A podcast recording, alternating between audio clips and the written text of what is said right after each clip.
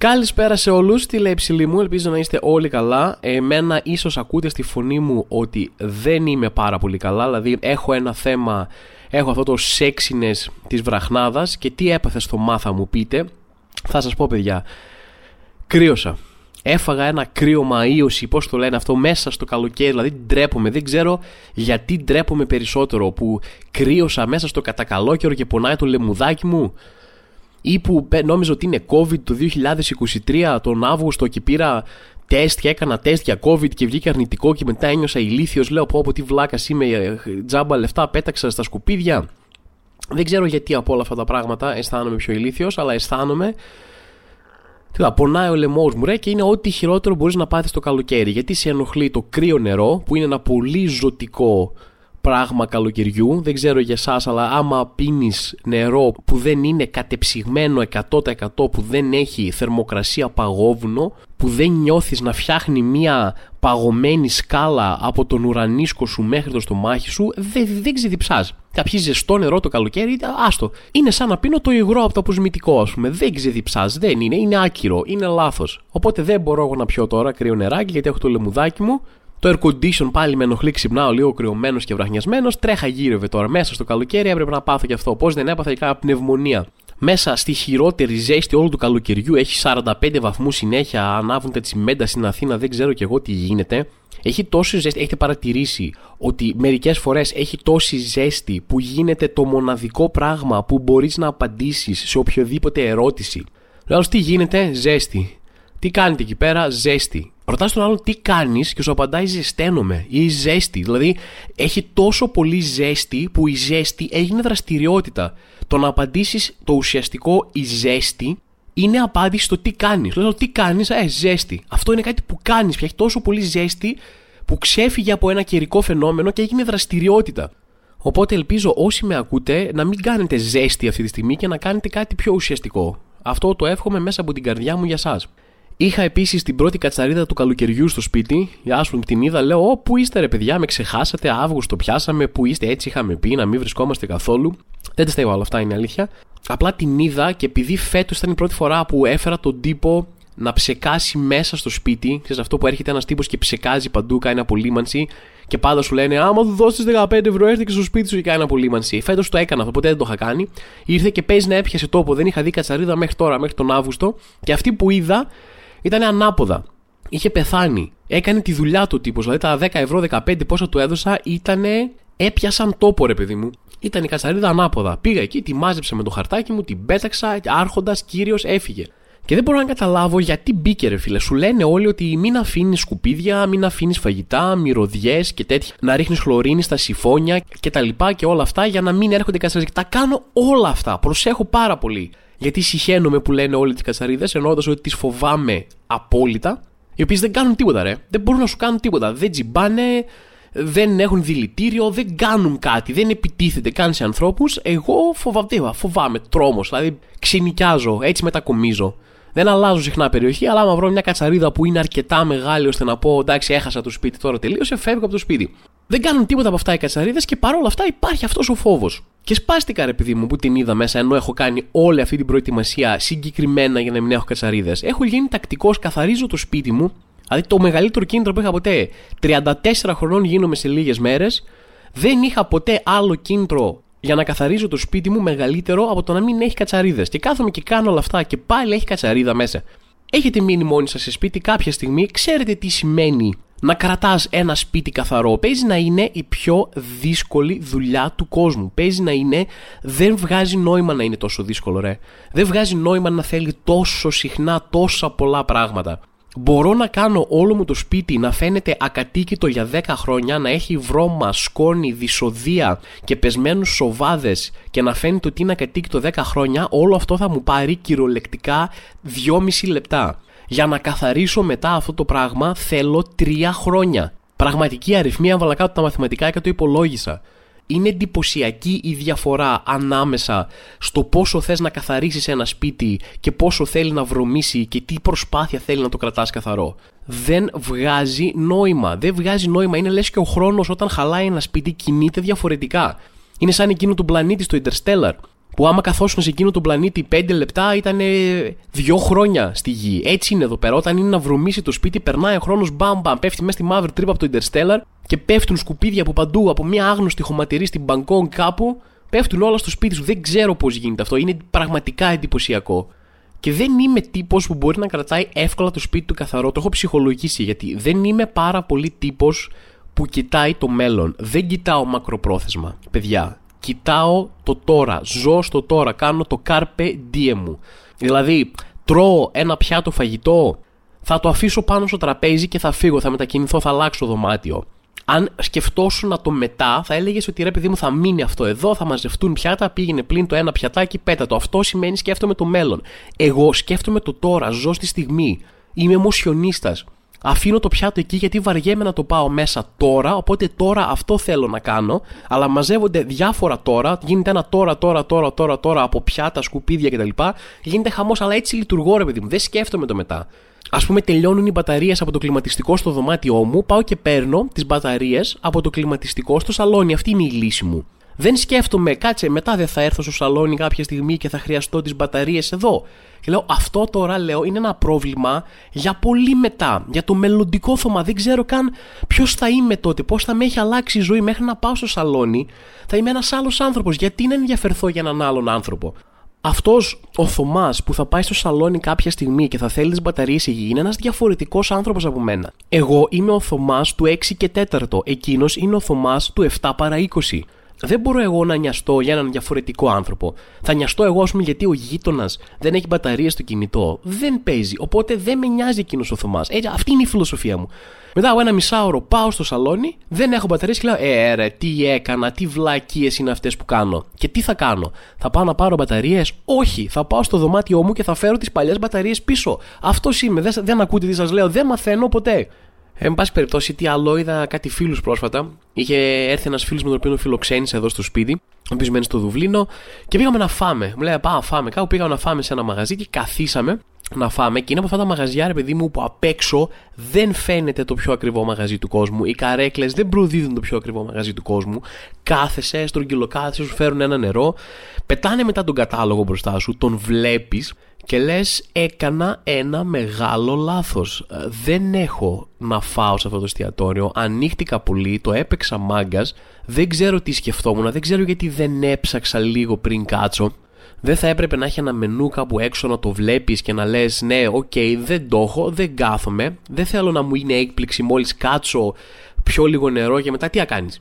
Δεν νιώθεις άσχημα, λες: τι να του πω τώρα; Α, sorry, ήρθαμε, καθίσαμε, ήπιαμε λίγο νεράκι. Ευχαριστούμε και για αυτό το, το ψωμί με το περίεργο άλειμμα. Τι ξέρω καν τι. Δεν, δεν αναγνωρίζω ούτε μία γεύση από αυτά τα πράγματα που έχει μέσα, αλλά σας ευχαριστούμε πάρα πολύ.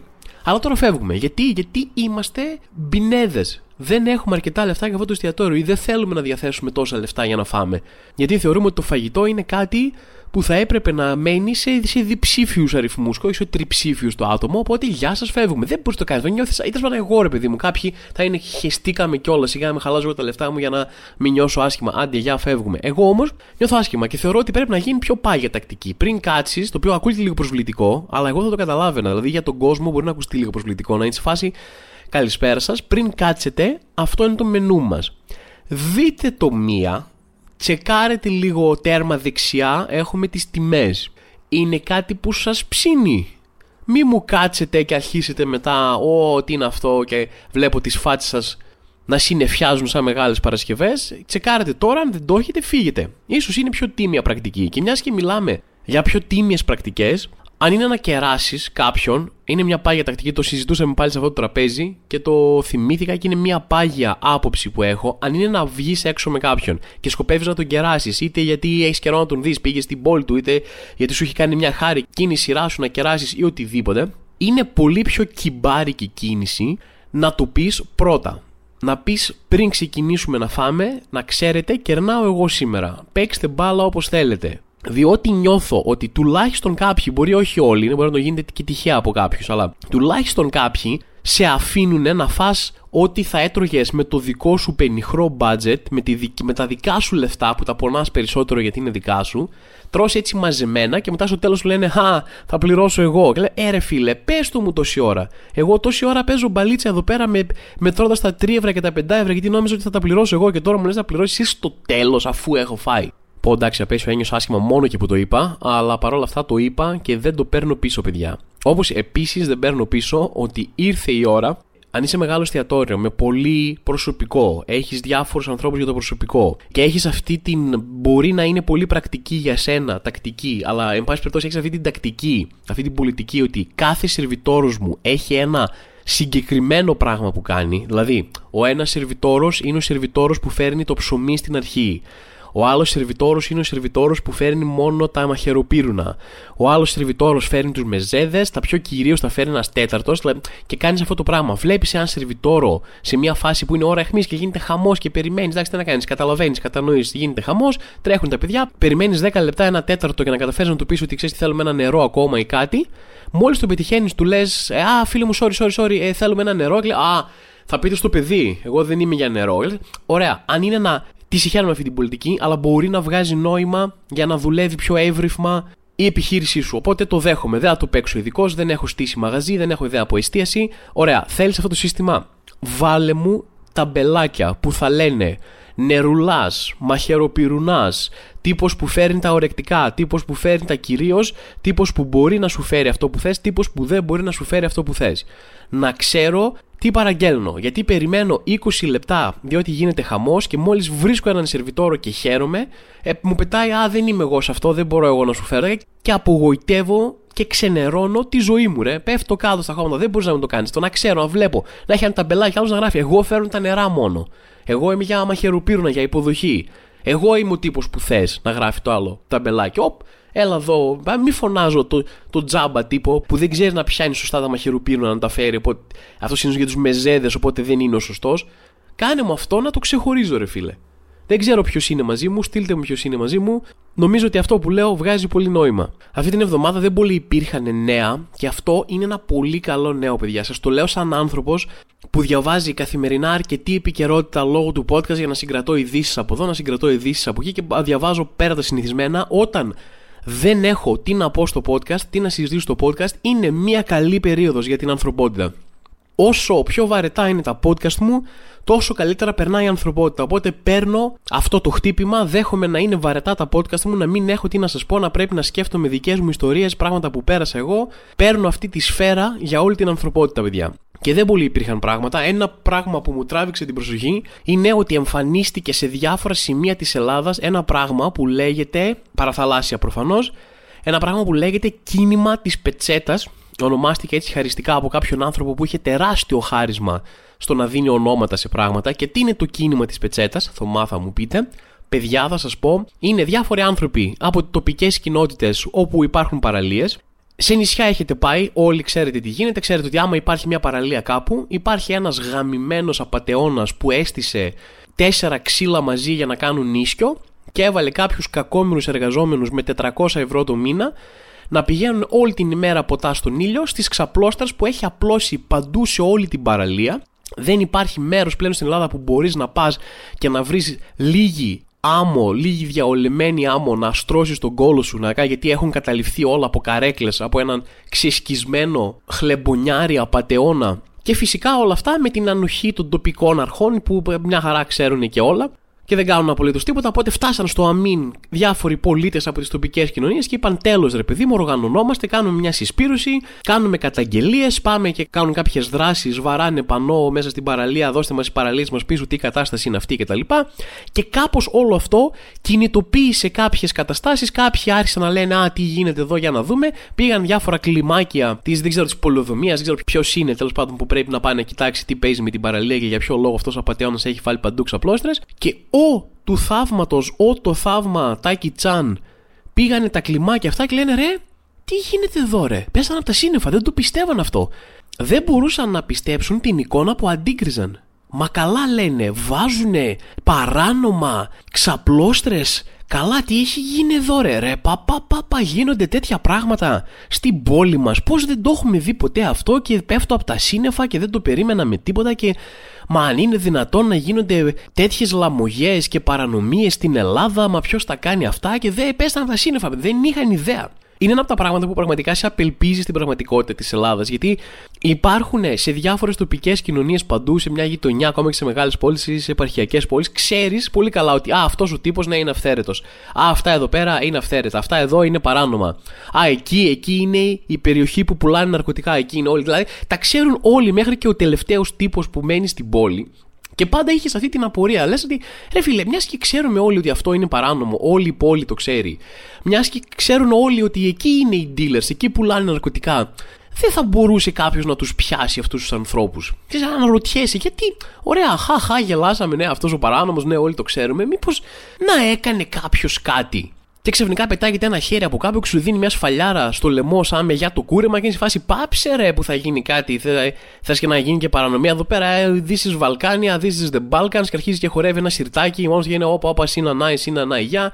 Άντε λέτε ρε, το ρίξουμε στο γλέντι. Όπα, λες και εσύ πίνεις ένα τσιπουράκι και μετά παρκάρεις το αυτοκίνητό σου σε μια ράμπα αναπήρων.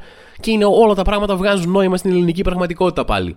Πέρα όμως από κάθε πλάκα στο ζήτημα, είναι εντυπωσιακό ότι έπρεπε να πάνε πολίτες να πούνε ρε παιδιά μας έχουν σπάσει τα τέτοια, είναι εκεί, έχουν πάρει όλη την παραλία, δεν υπάρχει παραλία. Δεν υπάρχει παραλία πλέον. Για να περάσω εγώ να πάω στη θάλασσα, κάνω σαν τον τίγρη και δράκο που πατούσαν απάνω σε κορυφές δέντρων. Εγώ όμως πατάω απάνω σε κορυφές από ξαπλώστρες για να μπω. Δεν πατάω άμμο ποτέ. Δεν παίρνω καν παντόφλες, δεν χρειάζεται γιατί δεν με καίει άμμος. Πατάω πάνω σε ξαπλώστρες στη μια όψη, όρι, όρι, όρι, όρι και βουτάω μέσα. Έπρεπε να πάνε αυτοί οι συγκεκριμένοι άνθρωποι και να έρθουν μετά και να δουν Α, είναι παράνομα ρε εδώ. Λένε, δεν το ξέρατε, ρε Γιατί κοροϊδευόμαστε όλοι μεταξύ μας εδώ; Εν πάση περιπτώσει, όπως πάντα με ατομική ευθύνη σε αυτή τη χώρα, τα έχουμε ξαναπεί χιλιάδες φορές, έστω και έτσι κινητοποιήθηκαν κάποιοι άνθρωποι και φαίνεται να ξεκίνησε μια διαδικασία όπου κάτι θα γίνει. Συνήθως όλα αυτά τα κάτι που γίνονται καταλήγουν σε πασαλήματα, δηλαδή μπορεί να γίνουν 3-4 τέτοια για τα μάτια του κόσμου ή να κάνουν 50, 100, 200 τέτοια και μετά από 3 μήνες να είναι πάλι το ίδιο. Εν πάση περιπτώσει, πρέπει να κρατάς και μια αισιοδοξία κάπου στο κεφάλι σου και να λες: OK, έγινε αυτό, ήταν καλό, μπράβο στον κόσμο που κινητοποιήθηκε και μπράβο σε ό,τι κατάφερε για όλους τους υπόλοιπους που δεν κάναμε τίποτα. Μιας και αναγκάστηκα μετά από πάρα πολύ καιρό να χρησιμοποιήσω καράβι, που όλοι ξέρετε πόσο λατρεύω τα καράβια, ήταν για μια σύντομη βέβαια διαδρομή, αλλά όπως και να έχει, ένα καράβι είναι ένα καράβι. Και αναγκάστηκα να πάρω ένα μέσο δημόσιο με πάρα πολύ κόσμο μέσα. Θυμήθηκα μια πολύ αγαπημένη μου συμπεριφορά, η οποία δεν το πιστεύω ότι συνεχίζει ακόμα και για άλλη μια φορά θα ήθελα να το κάνω ένα θέμα εδώ πέρα. Παιδιά, δεν γίνεται, δεν είναι. Δεν ξέρω αν υπάρχει κάποιος νόμος που το απαγορεύει, γραμμένος, γραπτός νόμος, αλλά δεν με απασχολεί κιόλας. Δεν γίνεται, απαγορεύεται, είναι ένας άγραφος κανόνας, είναι μια πολιτισμένη, ευνομούμενη, εύρυθμη κοινωνία. Δεν γίνεται να έχεις ένα φορητό ηχείο με τέρμα δυνατά μουσική ένταση όταν είσαι σε ένα δημόσιο χώρο δεν το πιστεύω ότι χρειάζεται να το πω αυτό, αλλά δεν είμαστε σε μια ταινία για τη ζωή σου. Είμαστε όλοι εδώ, είναι η ζωή όλων μας, όπως δεν μπορούμε εμείς να βάλουμε όλοι ένα ηχείο να παίζει τέρμα δυνατά νορβηγική black metal από τα 90s μέσα στο λεωφορείο ή στο πλοίο, έτσι δεν μπορείς και εσύ είναι κάτι που πρέπει να στο εξηγήσουμε αυτό όντως ή το καταλαβαίνεις μια χαρά, απλά δεν σε απασχολεί καθόλου για μας; Ο τύπος είχε τα τραπάκια του, βαρούσανε μπάμπα μπούμπα, ξέρω ακριβώς 1,5 μέτρο μακριά από μένα, δηλαδή ευχήθηκα να υπήρχε ένα παιδάκι εκεί πέρα να γκρινιάζει μέσα στα αυτή μου χίλιες φορές, ρε φίλε. Αυτό, αυτό το πράγμα, αυτή η αίσθηση, αυτό το σφίξιμο σου στο μάχη, αυτή η παραβίαση της ιδιωτικότητάς σου, του χώρου σου από έναν άκυρο τύπο που έχει φέρει ένα ηχείο και κάθεται και ακούει. Δηλαδή δεν περιγράφεται. Και ο τύπος κάποια στιγμή σηκώνεται να πάει στο μπάνιο, κάτι θέλει να πάει να ρωτήσει μπροστά και γυρίζει και μου λέει: Θα προσέχεις λίγο τα πράγματα. Όχι απλά δεν θα τα προσέχω καθόλου. Υπάρχει μεγάλη πιθανότητα να προσπαθώ να κάνω σινιάλα και αβάντες σε διάφορο κόσμο που θέλει να τα κλέψει.